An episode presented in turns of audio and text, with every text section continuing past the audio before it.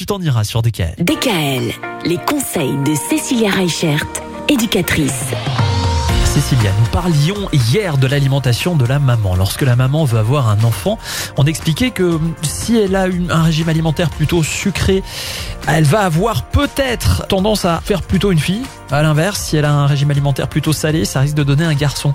Est-ce que l'alimentation du papa peut également avoir un rôle Alors oui, effectivement, l'alimentation de la maman, du coup, on l'a vu hier, hein, euh, permettrait du coup euh, de favoriser le potassium, le sodium dans le corps, enfin toutes ces petites choses pour que ben, on favorise euh, l'accueil d'une petite fille ou d'un petit garçon. Mais pour le- les papas, en fait, ça se passerait pas tout à fait pareil. Ah. Donc eux, ce serait pas forcément une alimentation ou un régime alimentaire qu'ils devraient faire un certain temps avant, mais ça serait plutôt des choses à faire, à boire ou à manger avant l'acte sexuel. Ah, je- Vraiment juste avant. C'est ça.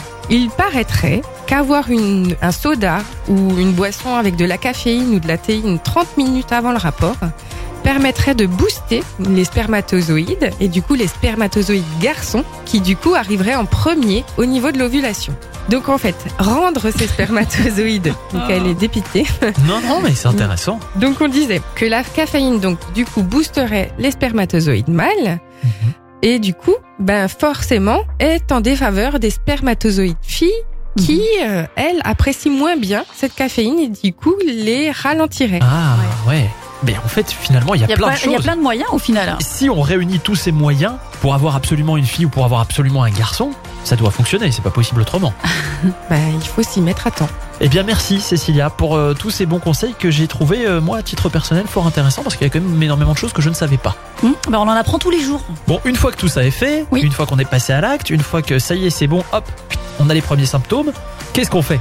Voilà tout un tas de questions qui vont se poser par rapport à ça et qu'on vous posera à vous Cécilia à partir de lundi. Bon week-end Bon week-end Bon week-end DKL, retrouvez l'ensemble des conseils de DKL sur notre site internet et l'ensemble des plateformes.